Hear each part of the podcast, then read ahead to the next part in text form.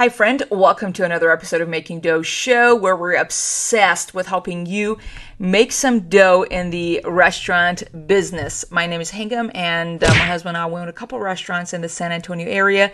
And if this is your first time, be sure to subscribe to the show so you do not miss any future shows. And today is an exciting one. We're talking about customer service. We're going to talk about five ways to improve your customer service. Now, you may have great team in place fantastic. You may have great customer service in place, but you know that there are always areas that we can improve when it comes to customer service. This is a very important aspect of the restaurant that we are in, serving people. That's why people tip. This whole thing is based on people feeling served uh, by that, I mean our customers feeling served, and that's why they tip, and that's why they come to us, right? Because they want food, they want it to taste very good, and again, they want to be served. And so today we're going to talk about five ways that we can improve our customer service. So, the first tip I have for you is that, you know, when you think about your team and like, okay, how am I going to improve our customer service? It has got to start from within ish. I don't know if it makes sense. We need to start from it. It is an attitude of the heart. It's a, it's a mindset issue that our people have and they need to know why they're here. They're here to serve people. I, that's why they're called servers but that's besides the point. You already know that. So we need to cultivate a seek first to understand, then to be understood mentality. I feel a lot of times when it comes to our service, customers come in with issues and whatever, and our servers get a little bit defensive just because again a customer is upset with something and i'd like you to think about how can you cultivate a mental this mentality in your servers to you can ask your servers, hey, Susan, why do you think this customer is so upset? How much was the bill? Oh, it's like $50 was the bill. How much did they tip you? This much. So, how do you think they're feeling that, for example, if, you know, that's two to three hours of their life of work you know, I think a lot of times we forget people work for their money. They come to our restaurant, we give them food, and that food is going to go end up in the toilet in a few hours. They're trading a few, don't tell people that, but that is the truth, right? A few hours of their life, especially if they're getting paid hourly, right? They're trading that to come to our restaurant for us to serve them, and then that food is going to end up in the toilet a few hours later, as you know. We're all humans. So, this this middle what our role is is incredibly important. It is beyond just the food that's going to end up in the toilet. Is the experience they're going to have and the feeling we're able to um, you know, instill in the customer for them again to feel loved and cared for and served. And that's why they pay for that experience, right?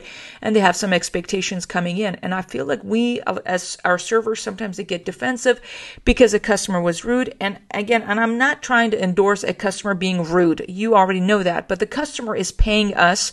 I first would like our people to shift their mindset because when they shift their mindset to seek to understand why is the customer upset what is the gap in here? Where was the, what did they not understand about the whole thing?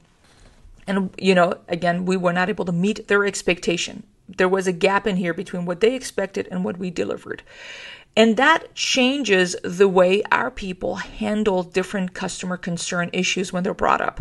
But when they show an attitude and a personality and blah, blah, blah, then it, it's not going to be well received because it affects the way they speak. They affects their body language, as you know. So the first step in in uh, improving our customer service is having this culture, a little bit of asking our people think about how is the customer feeling and how can we understand and show some sympathy and empathy to begin with. Always lead with that always lead with gratitude as well.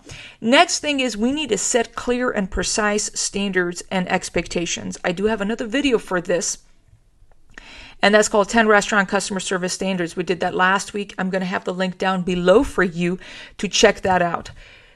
There needs to be clear expectations and standards. Now, people have presumed standards when they come to, for example, a burger joint, a local burger joint. They're not expecting the ticket time to be like McDonald's because they were already their POS system, as you know, is incredibly smart and lets their people know when to drop the next patties or how many patties per hour and blah, blah, blah. So before you even walk in, the patty was maybe cooked or made and right, or the fries were made. And a lot of times in local places, we, um, drop the food when the order comes in And I understand that. But customers already have this pre what is that word? I mean, like they come in with a set of expectations. We need to make sure that expectation matches yours. We have sometimes people coming in and they're like, oh, you know, I wanted uh, arugula and this and that. And like, we're not a fancy, for example, we own pizzerias. We're not a fancy pizzeria. We're a fast casual pizzeria. And sometimes the customer doesn't expect that and it doesn't meet their expectation or whatever it is.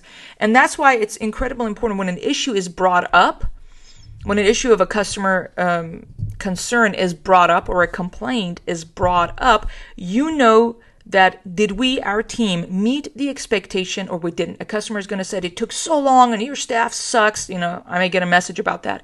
And so I'm able to ask our people, this was a case for a dine in. Can you tell me how long it took for the customer to receive their food, right? And the server tells me, oh, this ticket, according to the POS, took 12 minutes. I know that's within our standard of dine in, right? So I, and I'm still going to try to apologize to the customer and make it right and you know we appreciate your feedback and stuff. But that's why it's so important to know your standards. So you know are we screwing something up or not? When when a customer gets an incorrect order hypothetically they did not want black olives and they got black olives. Oh my gosh and people get very offended over that. And i try to identify the problem with our people and i we go over that having qc and quality control checkpoints in place to reduce mistakes. And so I see that one of our server, we did not repeat back the order hypothetically. So I can tell our server, I understand the customer is making a huge deal about a little bit of black olives. However, do you see that you're in violation of a quality control checkpoint we have in place? You did not repeat back the order to the customer, and that's why we're in this boat. For them to understand it is our fault. Do you know what I'm saying? That's why it's so important for us to have clarity when it comes to who's who's, and we need to have standards in place um, for all of that. Be sure to check out that show. I'm going to have it linked down below for you uh, as well. The next thing is communicating your expectation to your staff very clearly. This is part of the standards and expectations because your team has their own expectations in their head, and that's why people argue over things because I thought something, you thought something, because we failed to communicate the expectations. As the management team and the restaurant, it is our responsibility to make sure our people know what the standards are. So if the kitchen is in violation of our wait time, ticket time, the server knows it's been 35 minutes, it's a dine in, hypothetically on a Wednesday, and it makes no sense. Why is the kitchen being so late? Because maybe the ticket was lost. That never happens. that never happens. So the server knows we are in violation of our QC because the server knows our expectations because they were communicated and they're able to come up with a game plan approaching the kitchen to figure out where the food is and be like, hey, let's give me some order of breadsticks real quick so I can go to the table because they know our expectations. Does that make sense? I hope that makes sense there. We need to define the expectations on how your team can manage different problems. Okay, this is a big one. So, different kinds of problems. If it was for example a preference of a customer something is not too hot something is too hot. The wing sauce though i ordered it spicy it is too spicy or it's not spicy enough and i want it remade do you have expectations and or protocols in place for your team to handle specific problems? One of the things you can do when it comes to this is get your servers to write down five different cases and problems that they have dealt with, crazy ones or whatever. You have five servers, you're going to get five times five, that's 25 different scenarios. That's going to give you homework to come up with protocols for. You need to have protocols and a well defined action plan for each one of them. So we provide management at the top and the headquarter level as the owner. You provide the standards. You need to lead your team how to react and do things instead of going back. If you have to yell at your people too many times, it's because you have failed in setting guidelines and expectations. And yes, I know that's really hard to hear, but what do you want me to tell you, friend? It is, uh, it is where we're at. We need to conduct frequent meetings with the team to present these ideas and strategies to make sure you're all in the same place. So, in the same page. So, for example, how do we handle a scenario like this? How do we handle a scenario like that? You, I mean, unless you have a well equipped team. The other thing is you need to have videos that you've recorded of different scenarios and how you'd like the team to handle these. Have like a five step action plan. You know, these, these stuff, you know that, and, and we need to have them in place, right? Hopefully, you have them in place, right? Last but not least, you need to be documenting your restaurant's customer service guidelines and policies. So a lot of times we have all these policies that are spoken, but they're not they're not written. They're not official if they're not written, friend. You know what I'm saying? So you need to make sure that what's the protocol in place if a team member is rude? To a customer. It, for us, it's termination because we just won't handle a team member being rude to a customer no matter what. If a customer is rude, thou shalt be silent. Thou, if you need to call the police, we call the police. But there's no point for, there's no reason, a justified reason for a team member to use a cuss word and or be rude to a customer. That is a team member doing that. That is our company policy. You have your own. You need to make sure it's written and you need to make sure it's communicated to the team. Next, we need to re- evaluate and update and clarify the customer service policies we have whenever you know applicable because things may change and i'm not telling you to be rigid. Now it could be that okay i'm not going to go into the case uh, kind of a weird case that it may justify a particular action that a server took. So we want to study that we want to update it we need to i'm not saying necessarily to be too rigid okay? We're all humans and you need to be gracious i understand. I never emphasize this enough because it's never enough. We have got, we are in a training, we're a training company. We need to be training and training and more training all the time training our people and train in a manner that makes your standards possible. So it's training is not mindless. Training needs to be documented.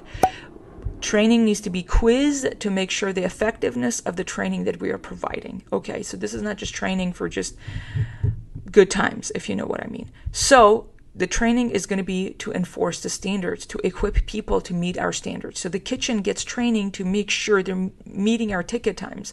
We have to equip them with techniques to be fast in the kitchen, for example, right? So we are a training company, particularly in the restaurant business, because we lose people left and right and we gain people left and right. That means that we're always training. So you need to have standards and protocols for that as well. Uh, we need to be training on a macro and a micro level. That's why it's old and new. You do not want to have people in your company that have been here for six months, a year, five years that you have not, they're, they're stale. They have forgotten a bunch of the stuff. Training needs to be on a macro level and a micro level. Macro is when somebody gets hired, you're going to have an onboarding and training system process for that. That's a macro level. Micro level is that, oh, this person, Susan, wants to become a manager, front of the house manager. One of the trainings, or wants to become a shift leader something like that. So, what are going to be some of the trainings that I can provide them this week, next week, and blah, blah, blah to get them there, right? Those are micro trainings that you create for different team members based on where they're at, what their ambitions is. So that is affairs with the training. So as I mentioned, with the macro and the micro training friend. And you need to have ongoing role plays. I mean, if you want people to improve, um, some of our servers work five hours a week or 10 hours a week. If you think that they're going to master all the stuff that you do just on a 10 hour a week, you know, you need to have ongoing role plays. I don't care how long a person has been in this company. We need to have ongoing role plays. Multi billion dollar companies, sales companies, that's what they do because that's one some of the best practices. So we need to do that as well. I don't care if you have a one location uh, or whatever uh, or 10, it doesn't matter. You know, if you're a local mom and pop, it doesn't really matter. We need to be training people all the time. And uh, communication and enforcement of customer service standards, you already know that. Okay, so this is just a quick thing to let you know that if you're equally obsessed as much as I am uh, when it comes to growing our restaurant sales, please visit our website www.makingdoughshow.com and download a free guide for uh, I have here for you as well. We have a lot of free resources. Once you uh, you know join the our like subscribe for the thing, you're going to receive a lot more resources than this. But this is again to give you 52 ideas. If you're thinking every week, what am I going to do? One thing to grow our sales this week is to take that question and give you an answer, something to work on every single week. Be sure to go and download that free resource on our website, and I will have the link down below for you as well. Implement it and make some dough. Next is going to be building rapport with your customers. We need to train our people to build rapport because it enhances the experience. One of the things that we talk about when it comes to training our people is we want to give the grandma's living room feeling. And we ask our people to actually explain how they feel in their grandma's living room. And a lot of times they are able to give you some of the keywords and you're writing those things down as they're describing how they feel in grandma's living room. And we also ask them, okay, so let's talk about it. How can you create that feeling in our restaurant with the way you serve our customers? We go in depth when it comes to training our people because grandma's living room is one of our core values when it comes to our customer service. And again, build and rapport is because customers will be gracious in case of any problems. I go over this in very depth and a lot of depth in the um, 10 customer service standards. That is a very thorough training I have for you. The, the, standards you need to have, one of them is how to build rapport and form. And basically, the idea is that your servers must get masterful at asking customers questions. You're going to hear this when I tell our servers, go to the table and try to, you know, connect with our customers. They don't know what to say. That's fair because we at the top need to equip our people. Again, I'm repeating myself, but we need to equip our people how to even talk to customers. We have to have we have a training on how to smile. Did you know that? Because it has come to that, friend. So I, it is what it is. People don't know how to smile. People don't know how to talk to people. It is where we are at in life right now, and um, that's what it is. So, building rapport is knowing what kind of questions to ask our customers to build rapport, and for the customer to feel connected to our server, to our restaurants. Things such as family, asking about that family you know for example if they have kids so what do they do for fun? You know where which school do they go to? What's their favorite pizza? And blah blah blah things like that. Do they like frozen? You know if it's a little girl you know that. Occupation is especially very uh, relevant when you have lunch and our uh, first restaurant is in a location where we have an industrial park near us, uh, like in a one mile radius. There's a lot of people work there, and that is our lunch crowd. So it's really comfortable. A lot of them are wearing uniforms. You can ask them, hey, you know, what do you do? Oh, it seems like you're a plumber. You know, what do you like about plumbing? Or what are you working on right now? How long have you been a plumber? You know, what projects are you guys working on? Things like that. So if, even if a team member has 30 seconds to interact with a customer on the register in a fast casual setting, I want our servers to ask questions that will get the customer to talk. I don't want our servers to talk. I want the customers to talk because when the customer talks, they will like us more because people like to talk about themselves. They don't want to listen. you know, we're all like that. You know that already, right? Okay, next, last but not least, we need to be masterful when it comes to improving our customer service is masterful at handling customer concerns. And you need to have a level one, level two, level three. So let's talk about it. You may have protocols in place for when it comes to handling your customer service, but do you have a level one, level two, level three? So let's talk about that. Level one is at a level that a server can identify. Again, they need to be equipped how to handle this. A customer is unhappy and it says, I want to talk to your manager. Fantastic, ma'am. It seems like was there any issues with your order? I simply would like to understand what happened, and I'll be happy to get my manager real quick for you. But may I please ask, you know, what was the problem? So when the customer is communicating what their problem was, it took so long, and da da da da, whatever thing it is, you need to have a way for the server to handle that scenario right there instead of, okay, bye, let me go get my manager. Do you know what I'm saying? So they need to gather intel as to what happened, why it happened, and get the customer to unload a little bit of the pain that they're feeling at that moment. So that is your like leveled one. At a leveled one, we want even the servers to identify problems even before they become a problem, like a ticket time is too, taking too long, as I mentioned, or something like that, or they wanted jalapeno on their pizza and there's too much jalapeno for God's sakes. There is such a thing you know you know what i'm saying. So for the server to handle some of those issues that is a level one. Level two is it when it com- goes to the manager.